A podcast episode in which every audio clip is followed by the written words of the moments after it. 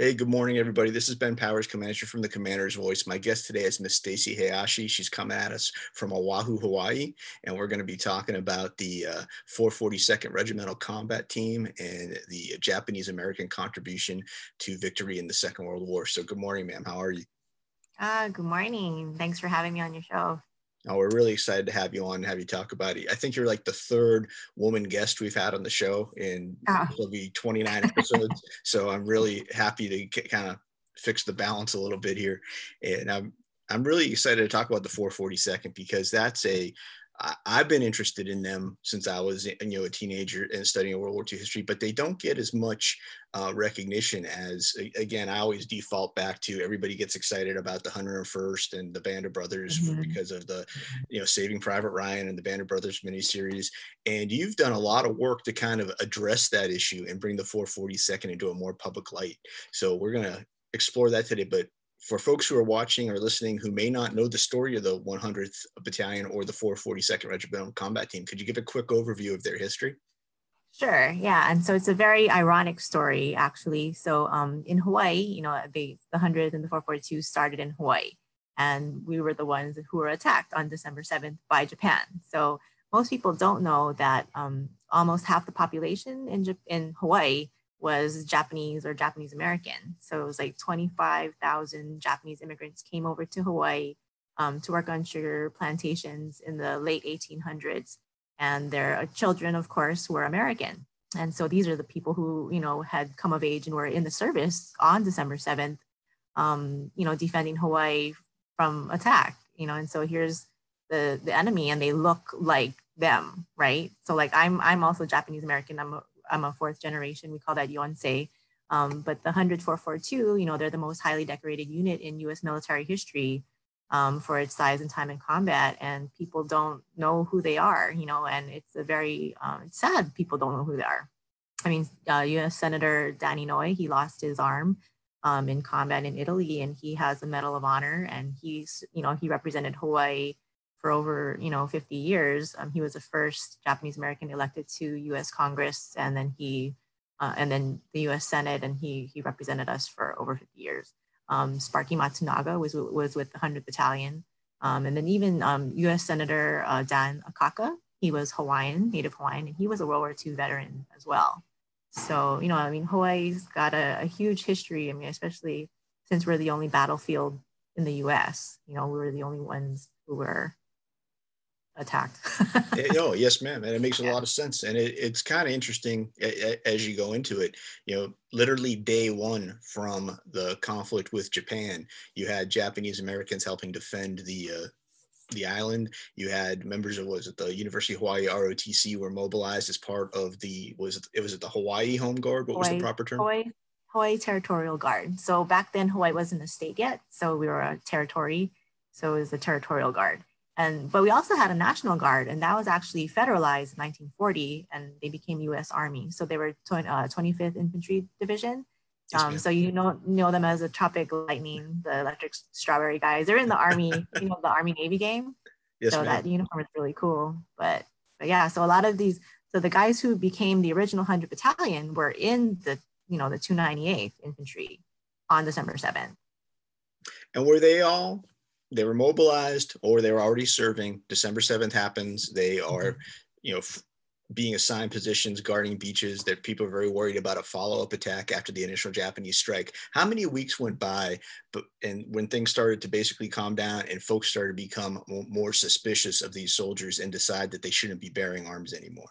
Oh, it was right away actually. I mean, and so, you know, we were attacked and then there was it was chaotic, of course um, but like even that night you know and so if you saw in in the film that i made go for broke an origin story um, so there's a it was really hurtful and also it's in the comic book that i um i wrote about them. So the the movie that i made go for broke an origin story is you know the origin story of the 100 battalion for 42nd regimental combat team and the military intelligence service and how it all started in hawaii. Um, and and so there's a Hawaiian soldier who was friends, you know, I mean, they grew up together, they played together, they trained together. And, and yet here you have, you know, um, Hawaii is attacked by Japan and then these people who were, you thought you were your friends, you know, they're suspecting you. They're like, oh, I mean, so the Hawaiian guy is like, oh, who are you going to shoot? You know, so the Japanese guy is like, oh, who you think? Stupid, you know, me just as good American as you. So, I mean, that's so I I call it the urban myth, you know, of the hundredth battalion, um, because that's actually the story that they tell. Like that's the question: Who are you going to shoot? You know, it's in pidgin English and and um, so Ted Tsukiyama, who is in the movie, um, he was uh, second in command of the Varsity Victory Volunteers, who were the Hawaii Territorial Guard. Activate the UH ROTC activated on December seventh, and then they were six weeks later they were kicked out. All the Japanese guys were kicked out. Um, but you know, so Ted kind of served as their historian and and actually as a historian for pretty much all the units you know, and, and he was in most of them. so there was the, the HTG, the Hawaii Territorial Guard, the Varsity Victory Volunteers, the 442nd, um, and Military Intelligence Service. And so he was with those four units. Um, and actually, even he was with like seven units, like like you know, with the MIS, he was with the Air Force, and they were like he said eavesdropping, you know, on like Japan, uh, Japan, they were you know wire they were wiretapping. Yes, ma'am. Um, in Burma, but um, so you know, the other two units were the the 100th Battalion um, and also the the 1399. They were construction engineers, and so most people don't know about them because they never left Hawaii. But you know, a lot of the work that they did was very secret. They dug tunnels and they built water, you know, the water tower in Wahiawa, um, you know, so stuff like that. But but yeah, so the it's it, it is a very ironic story. Um, a lot of people don't know uh, a lot of people don't know it. So. Well, and that's really cool. You bring up the Varsity Victory Volunteers and the 1399th because those are two units I had never heard of or hmm. organizations because the Varsity Victory Volunteers, they were obviously civilians. They were removed from the territorial guard and they were deciding, well, what are we going to do now? So there was this group of, you know, educated young men who wanted to serve and they banded together to volunteer their services in any capacity. And they became basically almost a among other missions, they became a labor organization. Is that is that not yeah. correct? Yes, that that's exactly correct. And it was um and so I think what what might be lost on people who are watching the film and don't know about, you know, like immigrants, right? I mean, they to be a student at the university for one thing, you know, your parents had to really sacrifice, you know, I mean because uh, and so to to give up those studies that was actually a really big deal. And that's why that scene with Hung Wai Ching, you know, who told them, he was like, well, you guys got kicked out. So now what are you going to do? You're behind the eight ball. You got to do something, right? Yeah. And so Ted would say, you got to show your colors. And, and so they, um, you know, he was like, well, you can do manual labor. And they're like, what? you know, because you know, their parents had worked so hard to get off the plantation and, you know, the, the manual labor part to send them to, to the university. So to give that up was just really it was you know of course it was insulting but it's like well whatever whatever like whatever it took they were going to do it. And so the vvv or the triple v um, they they became the forerunner really. They, they were the precursor to the 442 so without them and the original 100 battalion who was breaking all these training records at um, in, in wisconsin at camp mccoy you know there would be no 442 you know? And without you know the the people of course who are not japanese or japanese american behind the scenes they were supporting them you know um, hung wai ching for one um, shigeo yoshida uh, bob shivers who was the head of the fbi in hawaii you know? So there there was a, a large group of people well, well actually i should i shouldn't say that it was actually a very small group of people who were supporting the Japanese and the Japanese Americans. And, yes, and and that's actually what prevented the, you know, the mass.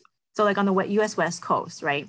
There, there was a whole Japanese internment. They incarcerated over 120,000 Americans and immigrants.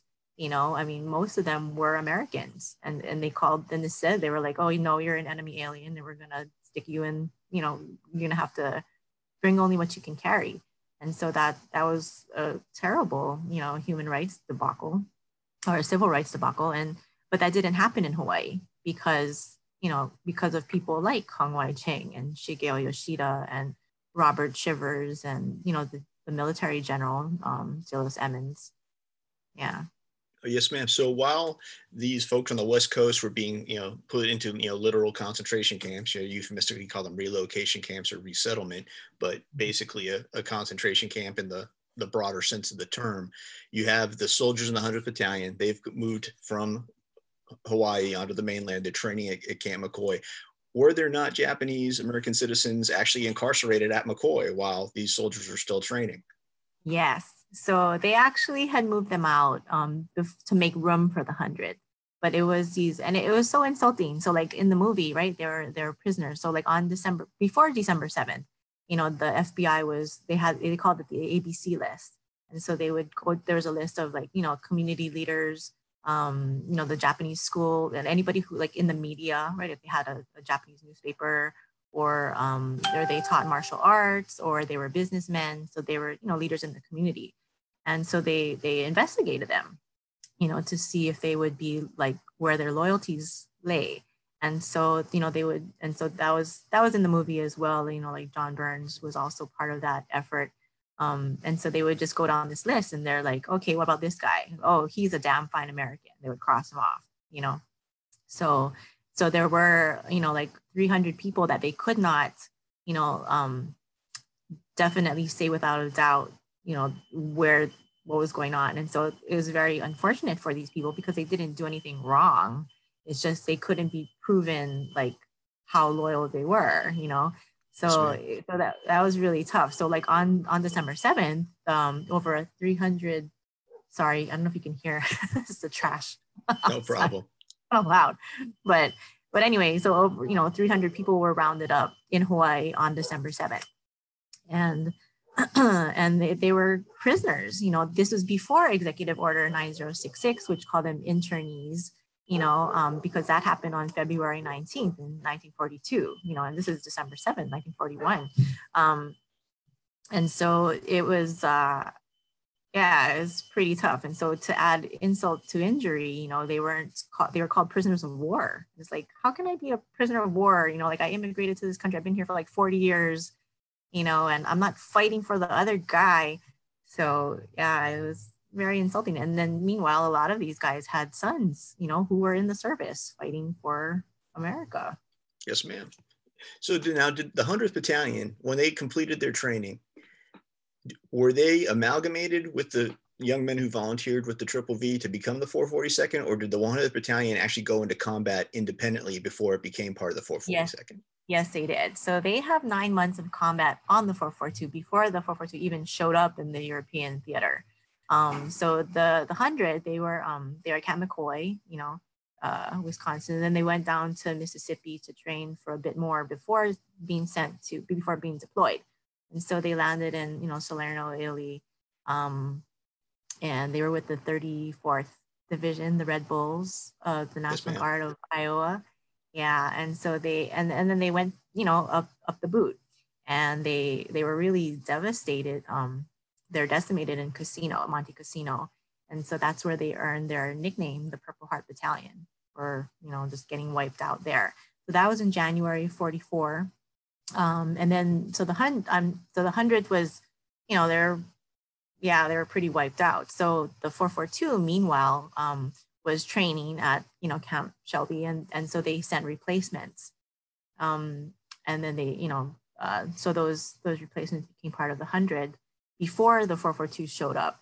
So um, the 442 arrived in Naples in June of 44, and then they they uh, they met up in Civitavecchia, and so the the hundreds became uh, you know part of the 442 because they were just one battalion, right? And so they were the hundred battalion, um, separate because nobody wanted them in the beginning. You know, they were like, oh, we don't want these jobs. But, um, you know, they, they were such great fighters, you know, that eventually, you know, that they showed Nazis would actually double up their effort when they knew that the 100th was close by. So, so that was pretty cool um, to, you know, to find out later. And uh, so the, the 442 shows up, you know, in June of 44 and actually, I just posted about this. So the 100 is, um, they become the first battalion of the 440s because there's three battalions, right? First, second, yes, third. And so they were the first battalion. But because they were so decorated already, they were like, we're not 442, you know, we're the 100. and so you know that was their identity right and they, yes. they were very proud of wearing the red bull insignia on their sleeve you know because they earned it right sure. um so so they they kept their designation as the hundred so that's why it's called the hundred slash 442nd you know it's, it's actually the 100th battalion for 42nd regimental combat team That's amazing. Now, did the did the 100th reputation? Not saying that the 442nd wouldn't not have gone to go on to do great things anyway, but do you think having that stellar combat reputation spurred the other two battalions, like, hey, we have to live up to this, and yes. you know, dr- drove them to higher achievements? It did. Um, although you know, of course, there's that rivalry, and it still it still existed. You know, to the day the vets. I mean, then there's, there are still some vets alive, right? And they're still now that there are fewer of them, they're realizing they really should be friends. But um, you know, that that rivalry existed. You know, I mean, I I saw it, um, and they so there are actually two different clubhouses in Hawaii. There's Club 100. There's a 442nd, you know, Veterans Club clubhouse.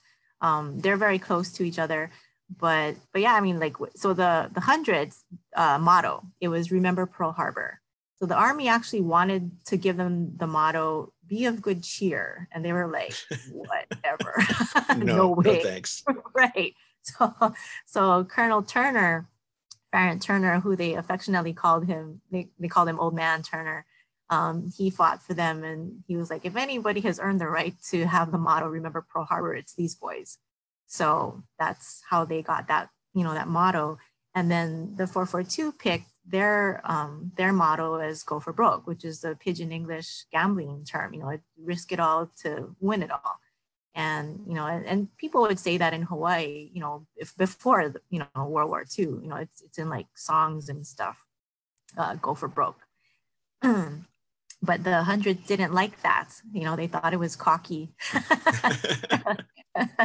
and you know i mean of course um the, but yeah their their reputation did precede it did help the 442 out because you know, these you know these trucks of haole soldiers would go by the 442 who had just landed and they'd be like hey one puka puka you know because so because that's what they called the, the hundred so in hawaiian um, a puka is a hole and it looks like a zero so they that was their nickname the one puka puka very cool. And for my audience that does not know much about Hawaiian culture, what, what precisely is a haole again? Oh, it's a Caucasian. it's a white person. no worries. So the so the 442nd gets to theater in, in, June of 1944. So there's you know roughly 11 months of combat left before uh, eventually the Germans are going to uh, surrender and VE Day gets celebrated. And over those 11 months, the regiment goes on to do some amazing things in Italy and also southern France. The mm-hmm. so how just if you could recount just some of the highlights of their combat record. I know that they sustained a ridiculous number of casualties. They earned a tremendous amount of valor awards. If you could kind of break that down for us. Yeah. So uh, they're the, the you know they are the most highly decorated unit. Um, they have 21 medals of honor. They have well, this is sort of they have seven presidential unit citations although there are eight certificates in the 442 office above the copy machine. so yeah, um, they have, uh, and this actually, this number has been sort of an error. Like some, some sites will say almost 10,000 Purple Hearts, but that's actually not accurate. It's actually over 4,000 Purple Hearts. The other 5,000, it, it, was like, um, it's non-combat wounds for like trench foot and that sort Certainly. of thing. Yeah, but um, but still 4,000 Purple Hearts for a regimental size unit. That's still incredible. Yeah, yeah, it is, right? And um, yeah, they did some amazing things. Like, uh, in fact, they got, they earned five of their presidential unit citations in two weeks in the Vosges Mountains of France. That, that's yeah. incredible. I mean, that, that whole battle does not get enough coverage compared to things like Normandy or Market Garden or right. the Battle of the Bulge. The the I, I, can count on one hand the number of books I've seen about the Vosges Mountains and and, and the, yeah. the desperate fighting that took place there. And so that, right. that's just amazing. So thank you for like this quick rundown because I wanted to just to kind of talk through the combat history real quick so we can start talking about your book and your movie. So, mm-hmm. what motivated you to start turning these stories into a, a manga comic originally? And could you share a little bit about what a manga is to some of my folks who might not be familiar with graphic novels? So, um, a manga is it's just basically the Japanese word for comic book or graphic novel, And um, I started calling it that because, you know, and I, I at first I started calling it a comic book because that's really what it is. But then people were like, but it's not funny, you know, it's not ha ha funny. It's a comic, it's not a comic book, you know. And so, and it was longer than a, a regular comic book. So, you know, it's a very thin graphic novel. and so it it just turned into this manga because it was just easier to use the Japanese word because I, I don't know, it just felt easier. Well, it seems like a little bit too, and I'm not an expert by any stretch of the imagination, but the illustrations I've seen, they seem to be mm-hmm. inspired mm-hmm. by sort of that Japanese cartooning style a little bit more than something you'd see in a Marvel or a DC comic. Right, right. And so to give you a brief uh, history on that, so I um, so they are really cute, you know, like a anime style. Um, but the, the the idea was always not to do the comic book first. I've always wanted to make a movie but you know movies are very difficult and impossible you know endeavors. And so um, they're very expensive. And and so it was like the, the economy had tanked. It was 2008 i think. And i was sitting with my writer and i was like man you know what are we going to do if we never get to make this movie? Nobody's got any money. Um, it's not like you can just bind a movie script and people can read it. They don't know how to read a movie script. And then i was like oh what if what if i made a comic book because that's basically storyboards, you know, and it's much more bite sized, right? So I was gonna run these historic photos through like a filter, you know, that made it like a like a drawing. Um, and I thought, okay, yeah, let's do that. And then I called um, my friend Jake Shimabukuro, who wrote the soundtrack for my film, um, because you know, earlier I had, you know, bumped, I, I've known him from since high school, and uh, for those who don't know who Jake Shimabukuro is, he's an ukulele virtuoso. He's he's played for the Queen of England. It's pretty crazy, like his career. You know, this That's guy amazing. playing ukulele. Yeah. But um, I, I bumped into him, you know, and uh, I don't know, like 2007. We, we reconnected, and I was like, "Hey, I'm making this movie about the 442. You want to write my soundtrack?" You know, he was like, "Sure," you know. And but of course, it's very difficult to write a soundtrack when there's no movie. So um, when I when I had the idea for the comic book, I called. He was one of the first people I called, and I was like, "Yeah, what about what about this?" And he's like, "Yeah, I love it. Let's do it. I'll play. We'll fundraise. We'll get it done." You know, so that's that's kind of how that sort of took that side, you know, turn. And I didn't have an artist yet. I was just gonna, you know, I didn't have a budget for art anyway. And then um, and then I and then I realized, wait a minute, I don't have all these scenes that I want to, you know, tell. So now what do I do? Do I get little action figures and take pictures of the, you know what I mean? So there was there was a problem. And then and then I met Damon Wong, who became my artist.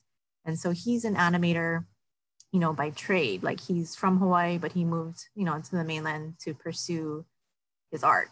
And um, and he was like, Well, I can draw it. I can draw really good. you know, and I was like, okay, you know, um, but so he he works for Bob's Burgers, and then that style is not. I was like, yeah, you know, whatever. And but you know, the style in my in my mind was a realistic style, you know. Sure. And then I thought, oh, but you know what I wanted is uh, so around that time, Plants versus Zombies, you know, that game in Angry Birds, that was really popular, you know. And I thought, ah, this would be so um, perfect if I could have like a little 442 game, like with really cute characters. So I was like, can you draw me some cute characters and maybe just draw Goro and Eddie? They were my friends. And, and so he met them and he was like, okay. So he came up with these sketches and, and they were like super cute, you know? And I was like, oh, those are so adorable. And then I thought, who the heck has time to make a video game? you know, like, I, I have to get this comic book done, you know? So these, you know, the, the, the characters, they were drawn, but they were put on the side, you know? And then you know, Damon was gonna, he was helping me draw the first page. He was like, um, he's like, oh, I'm gonna be home, you know, on vacation for like a month. We'll just crank it out. We'll do a page a day. You know, so he didn't really know what he was talking about either. you know, he didn't know how, how much work this is what he was signing up for. That's so, pretty ambitious, actually, a page a day. Holy cow. Yeah. Uh-huh. so so we did that. And then it took him like, I think it took him three days to do the first page. And I was just like sitting there, just kind of like watching him. it took like like five hours to do three panels, and I was like, "Oh my god, we're never gonna get this done." And then and then of course he was just volunteering to do it, and I kept on getting kicked off by his paying gigs, of course, you know, because so I was like, "Man," I'm like all this anxiety.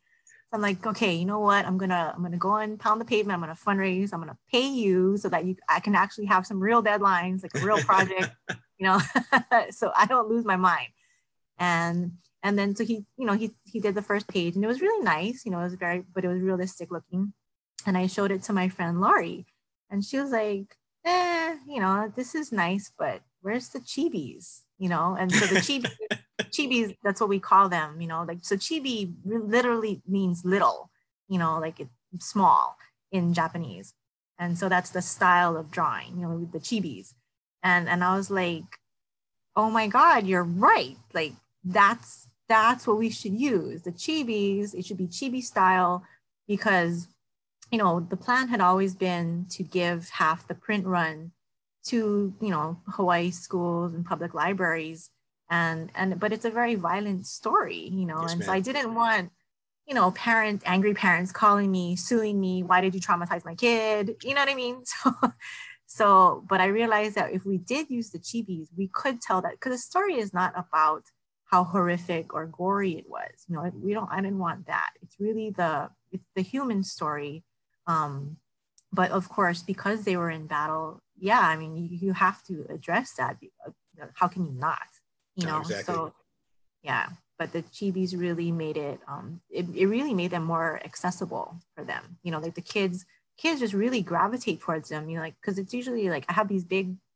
um cutouts of them and i would i would bring them with me you know like to comic con and whatever but it, they're they're you know they're short right? They're like half the size of a person.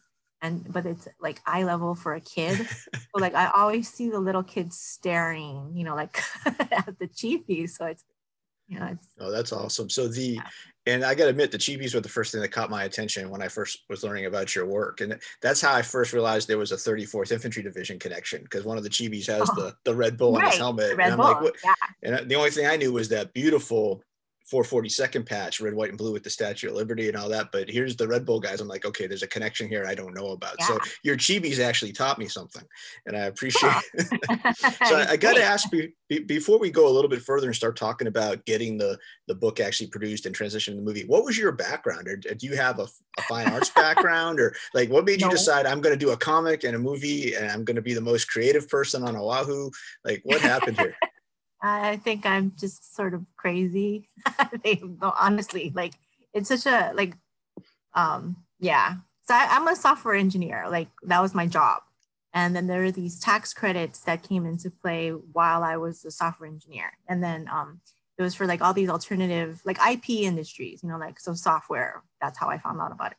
Um, health, alternative fuel. And then at the last minute, they tacked on film.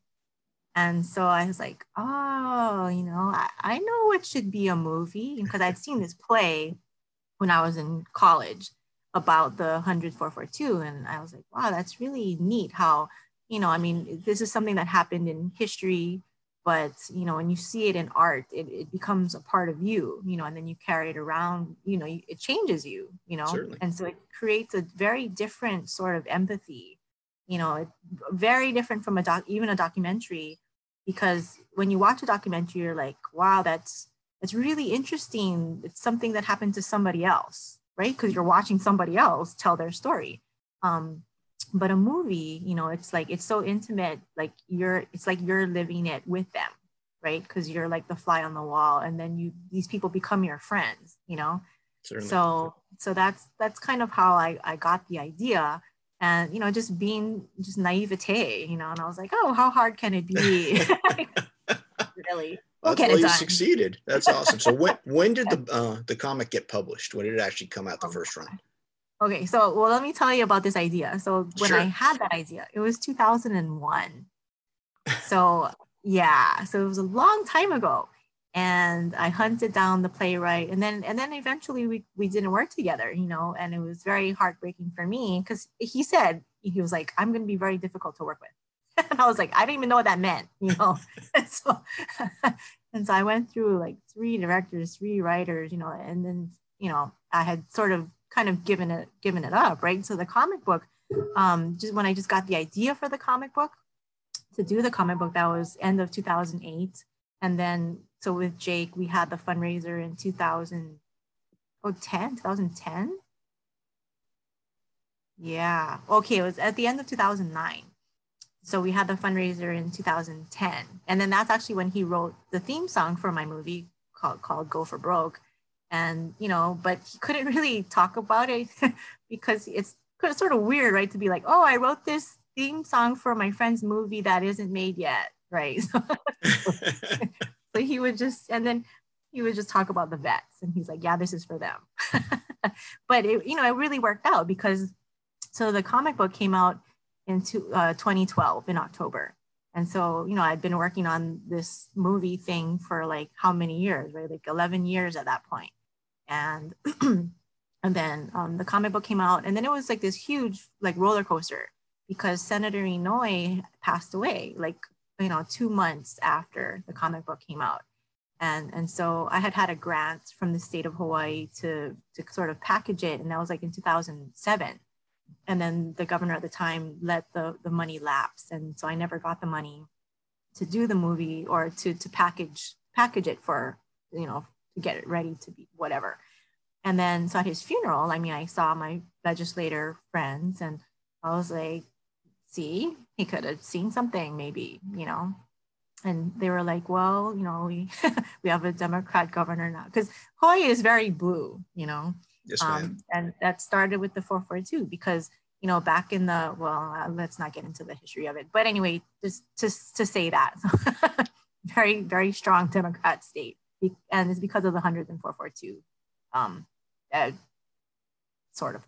Anyway, so, so there, um, we had a, a, Democrat governor and the legislator, the legislators were like, well, we'll just send, send your grant app through again. We'll rubber stamp it and, and then you'll get the money. So I was like, okay, you know, and you better, you know, because it was so much work, right? To just yes, to put that together. And and I was like, you know, it's so much, it's so tiring to get your hopes up and then be disappointed again, you know, to drag Eddie around. So Eddie Yamasaki was a 442 vet. He's the only veteran, uh, only 442 vet to go to Punahou um, and Harvard. Um, oh, wow. Like like Obama. but you know, but I'm really like there because of racism. You know, like he had two Japanese in his class. The other one was became a surgeon. Um, and there were like he said there were eight Chinese, and the rest were like Hawaiian and Haole because that was you know that's what. Anyway, so, um, but yeah, Punahou is like the the prep academy here. Yes, ma'am. So yeah, but yeah, so Eddie uh, Eddie was a really dear friend. So he's the chibi with the glasses, you know, and and he um, but yeah, he helped me champion. So if you see in the movie, I gave him the assistant producer credit. Um, That's awesome. Yeah, because he really did help me. And then it was super sad because he he actually passed away. Like he couldn't he he never saw the finished film, but I um, he had a stroke right after we wrapped principal photography, and oh, he had moved. Yeah, so he had moved to Japan um, after the war, he married a girl from Japan, and so his kids, you know, lived in Japan, well, and elsewhere.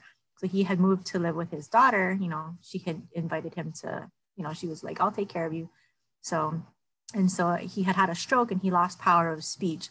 But I, um, I got on the first flight I could, and I showed him scenes of, you know, of himself in the movie, and then he couldn't talk, but he had his little claw and he would clap. oh, that's so, so sweet so, and that must have been a lot of motivation for you because, you know, the senator's passed away, now Eddie's passed away, and you're trying to make this film. It's to educate a wider audience, but it's also an honor of these men. And yeah. you're losing them, you know, every day. So that mm-hmm. must have really put some pressure on to try to get this project finished.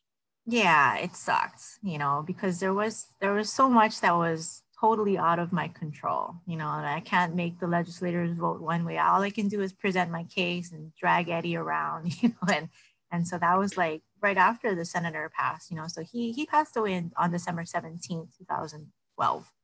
And so I put in, you know, the grant app in January. And and then the legislature, you know, the session goes through April and then they had approved it. But then but then even after that you know like the governor has to release the funds and then they have to vet you and like oh can you even do that? and and it's like the the money was like for $560,000 which doesn't sound like much at all for a film and it's not right it was it's nothing for a film right I mean, like one episode of Hawaii Five O was like four million dollars, you know, oh and that's goodness. not even counting the marketing for it. You know, like they, anyway, that's a network.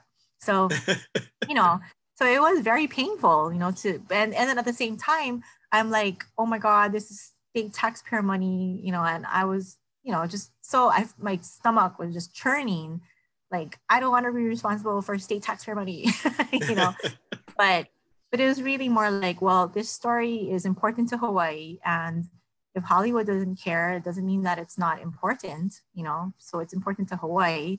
Um, so we, and, and where else in the world can you get uh, like some film students at UH, you know, making a film about their counterparts, you know, during on December 7th, you know, nowhere else, like only in Hawaii. that so, continuity is amazing. So you've got, you know, the, these got students who are, you know, a legacy of these you know veterans filmed on the location where some of these events happened i mean yeah. just all that coming together is super powerful and you answered yeah. my next question because i was going to ask how you you know got a, for such a shoestring budget you know a, a, small grant a lot of fundraising and you guys produce a very professional product um, it, Thank you.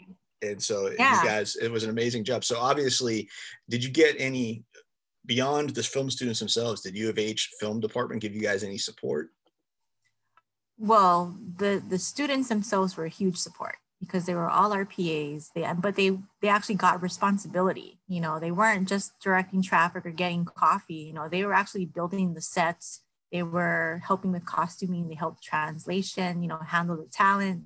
So you know, they they really did get some great experience.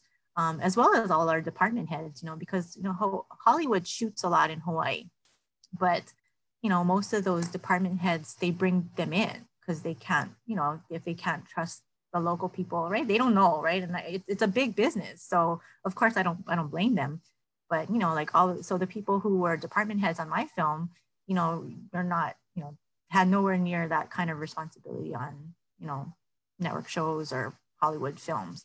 Um, so that was, that was really neat, you know, to see, because I mean, I, I knew they could do it. It's just, they just need to be given the chance, just like the 442, you know? Yes, ma'am. So, yeah. so how did you recruit your actors?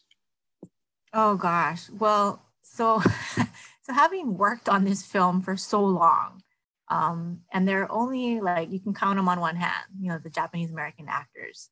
Or and not even American, like Peter Shinkoda, who plays Masaji Morimoto, he's Canadian, you know, but Peter has been, you know, in Hollywood pretty much like for 20 years. So he was, um, and always he's always a bad guy, right? Because he's Japanese. So he played Genda in Midway, um, and then he was the bad guy Nobu in Daredevil, you know, on Netflix. so it's like he's like, when do I get to play the good guy? So you know, yeah. But I mean, and Chris Tashima, who has an Oscar, that's why I met Chris a long time ago too. You know, in 2004, I think. He had done a short film. So actually, his so he won the Oscar doing um, portraying Chiune Sugihara, who is like the Japanese Schindler. Um, he yes, was a diplomat in Lithuania, and he wrote like six thousand exit visas for Jews. You know, that's so, amazing. So yeah, so all these threads and connections. That's so cool. Yeah. So. And then um, you're probably not familiar with Kikaida, but in Hawaii, he is huge. Um, he's beloved and he's like a household name. But he that's who I got to play. He's not he's from Japan. He lives in Japan. But um, that's the actor that I got to play Matsujiro Otani, who is the founder of the fish auction, who was hauled off in his bathrobe. Yes, ma'am. Yeah. Who's who? It, I found him to be a very powerful character, and now knowing that yeah. that that powerful of an actor portrayed him, that makes so much sense. So, did was this an opportunity? Do you think? I don't want you to put words in these folks' mouths, but I'm assuming they donated a lot of time. You're not really being able to command Hollywood salaries here, so this must have yeah. been a passion project for them as well. Yeah, you know, it, it really was. And for everyone, I mean, and even people who didn't, you know, like, I mean, Hawaii Media Inc., you know, they, they lent us all the, well, we rented the gear from them, but it was really, they really gave it to us, you know, like something that would cost, like the grip truck, I'm sure it would have cost like five grand a day, but they just charged us five grand for the entire production. Oh wow! You know, and how long yeah, did the production so, last? Well, the principal photography was 20 shoot days over a month. That was December till January. In that's uh, aggressive. 17. Yeah. yep. And but but you know we really uh, so we were very short on cash, but the people of Hawaii are just so generous. You know, like they'll we don't have like money, but like we'll give what we have. So people like like restaurants just brought food. They fed our extras. You know, um, like that the, the last scene of the film, you know, like there are supposed to be 20,000 people. You know, we can't feed those extras. We, we could we could barely afford to clothe them. Like actually we couldn't afford to clothe them. We couldn't we, we could barely afford to clothe the soldiers, you know, because that was, I don't know, I think that was like 10 grand at least just for the dickies. But and we told them to wear their own pants, you know, so the pants like I, I just give it away. Everybody's gonna look at that. you heard it here first, folks. yeah, but the crowd, you know, we just said, hey, like, and the news, the news outlets helped us a lot too. They were like, hey, if you want to be in a movie, show up in 40s clothing. Um, you know, so that's what they did.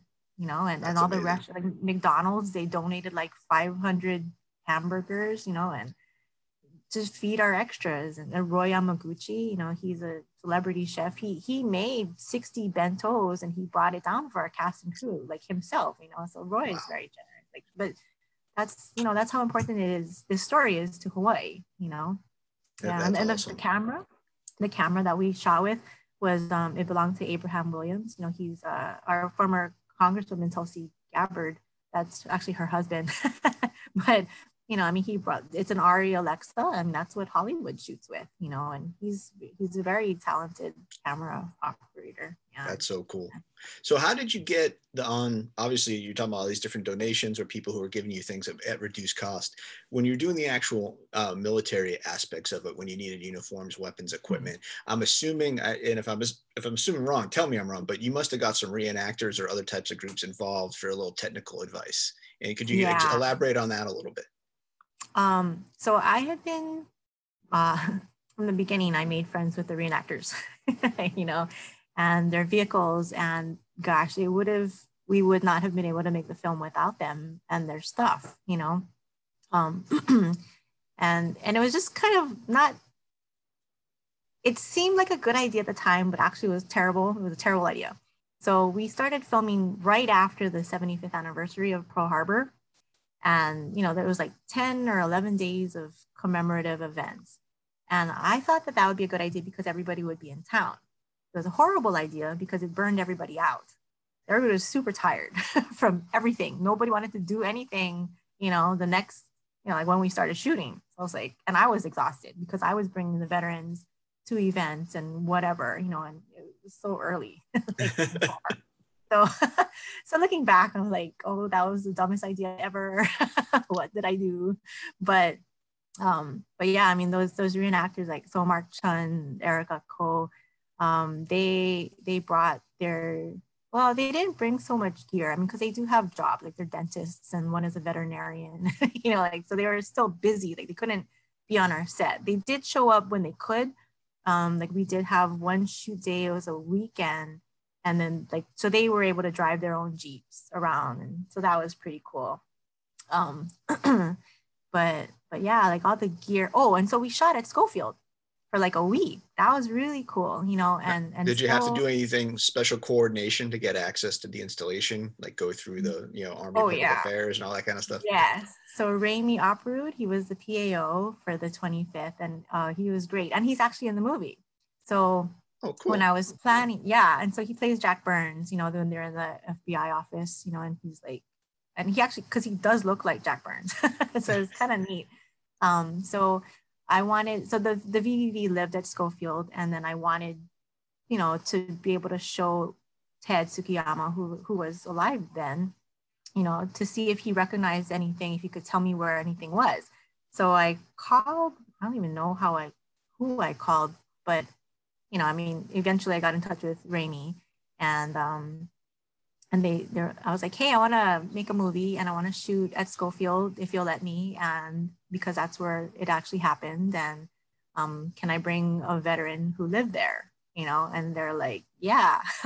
so, so, yeah, I mean, that's, and then I brought the comic book. The comic book helped a lot, of course, um, because, you know, like visually, when you talk about a movie, it's like people get excited, but it's, it's so like pie in the sky. They don't really, you know, but if you can show them a book, like here, I did this, and this is actually historically accurate then you have some credibility, you know, and sure. like, oh, and by the way, this is Ted, and he's in here, he is in the comic book, and here's Eddie, and here he is in the comic book, you know, and so you know, knowing that these veterans actually helped me with these projects, you know, that that of course helped a lot.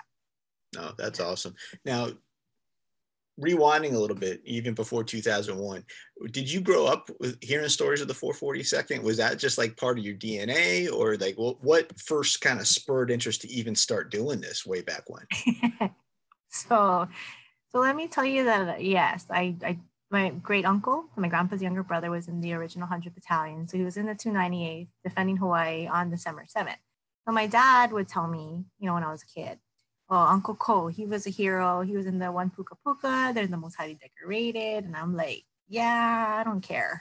you know, I'm nine, I'm a girl, ancient history. We don't even see that side of the family hardly, you know. So I really, you know, took it for granted. Like I think a lot of people in Hawaii, because, you know, when I was a kid, they were still, um, you know, like Governor Ariyoshi, for example, he's he was military intelligence service, but he was the first Japanese American governor in the United States.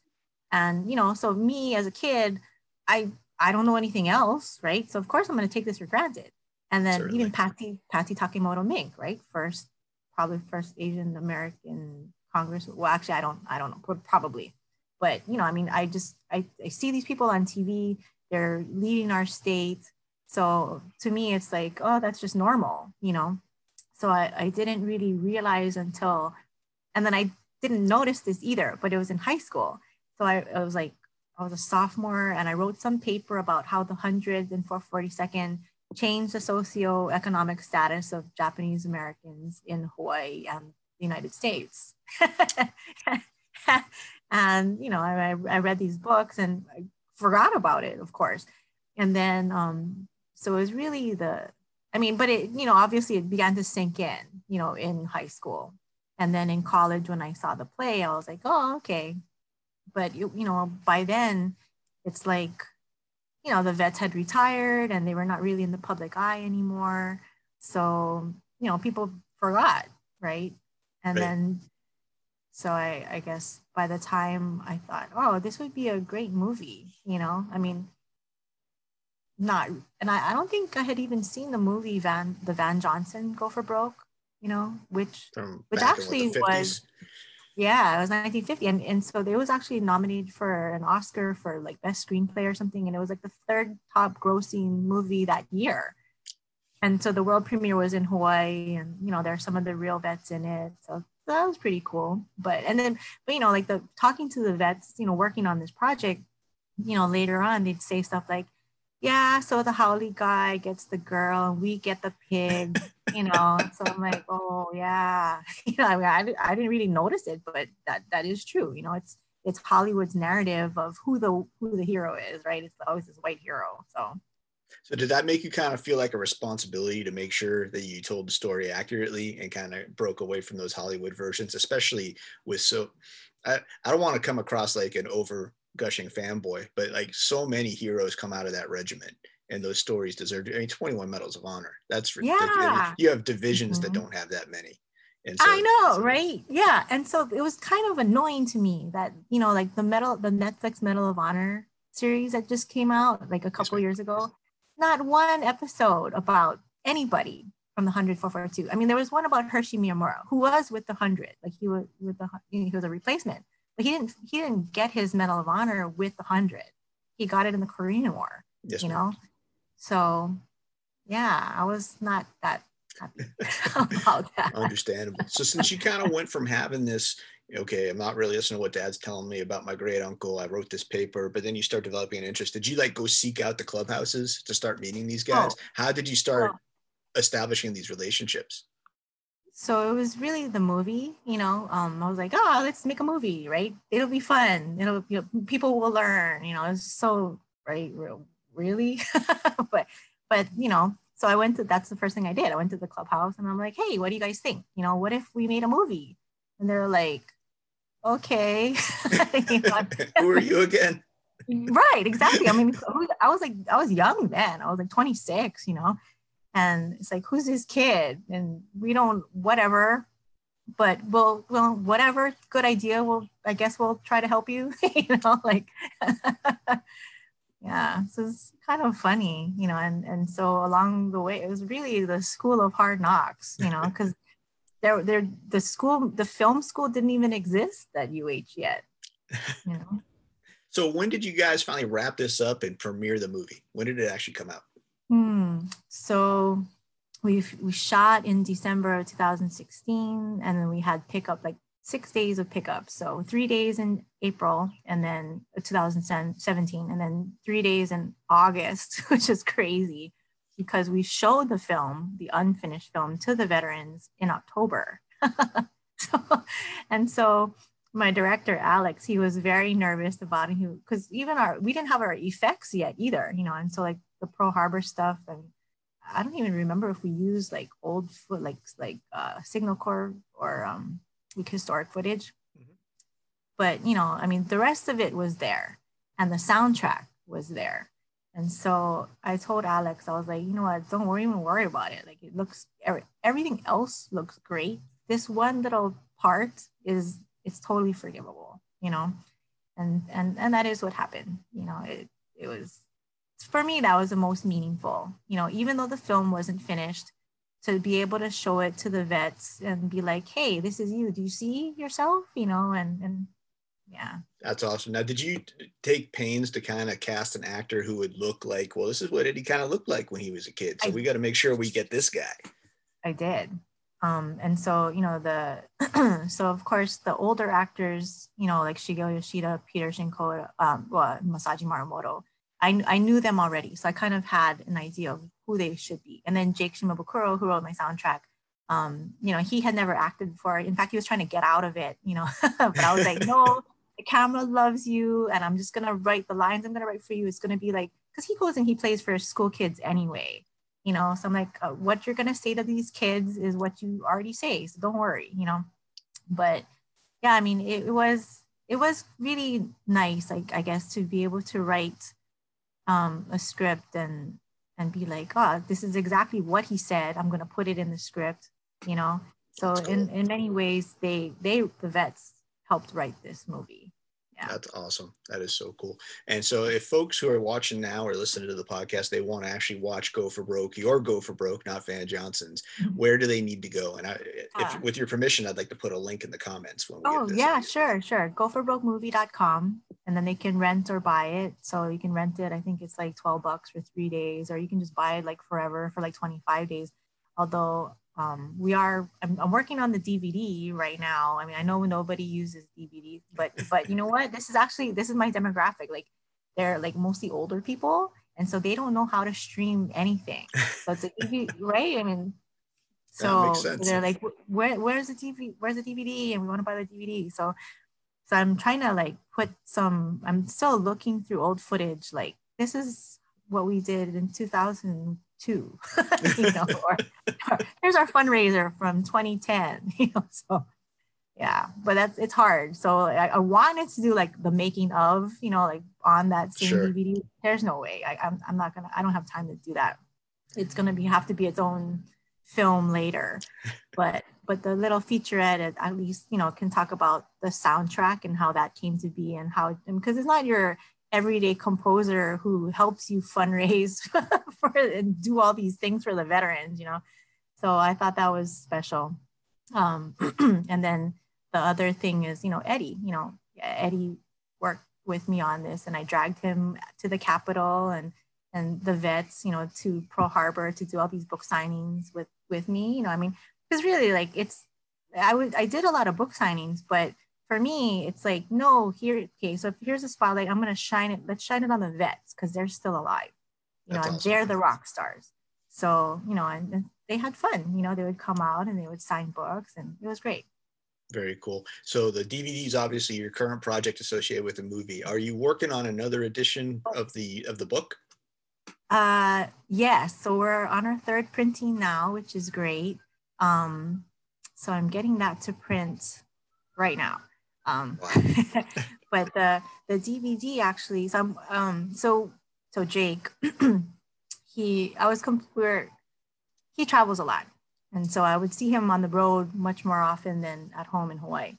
And one when I we were talking in LA, and he was like, uh, I was complaining. I was like, you know, there's so much stuff.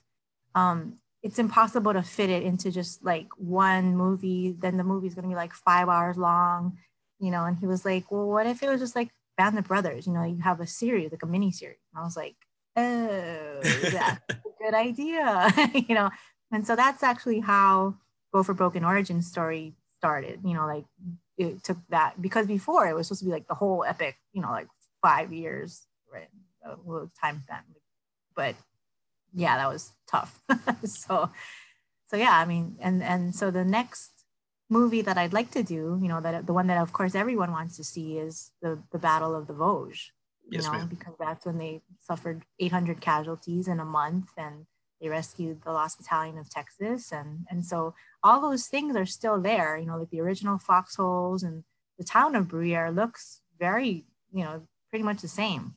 So you got um, have you had the opportunity to go there and walk the ground? Yeah, and wow. and three I've been there three times. Um, I was fortunate to, and the the part that when the trip that was most meaningful to me was 2014. So um, that was the 70th anniversary of the liberation of you know Bruyere, Biffontaine, and the rescue of the Lost Battalion. Um, although the people of Bruyere and Biffontaine they they celebrate every year you know there's always a ceremony and and there's like monuments for the 100 442 there's honolulu street there's 442 highway. Oh wow. So it, it's really yeah and there are tons of monuments. So it's it's it's um and yeah the the foxholes are still there. So but eddie and so the, the the unit is still active and they're stationed at you know fort shafter. Um and and so they they get invited by the mayors of these small towns and they'll um, you know they'll ask the vets. They're like hey do you guys want to come? You know we'll we'll help you travel. And, and they did you know it was just it was really great. Um, so like jack nakamura he was with a, a replacement with a 100 like he had a wheelchair and they they lifted his wheelchair so he could see you know wow. they, they carried it to the foxholes so that's amazing. What a tribute. Yeah. That's fantastic. Well, I've taken too much of your time already, Stacy. You're obviously a very busy person. So I'm going to just say thank you very much for coming on the show today. This has been Ben Powers with the Commander's Voice. My guest has been Stacy Hayashi, who is the you know writer, creator of the Go for Broke an origin story movie and the manga comic that's associated with it. I urge you to check it out. And thank you very much for joining us this morning, ma'am. Mm, thanks for having me. All right. Have a great day. You too.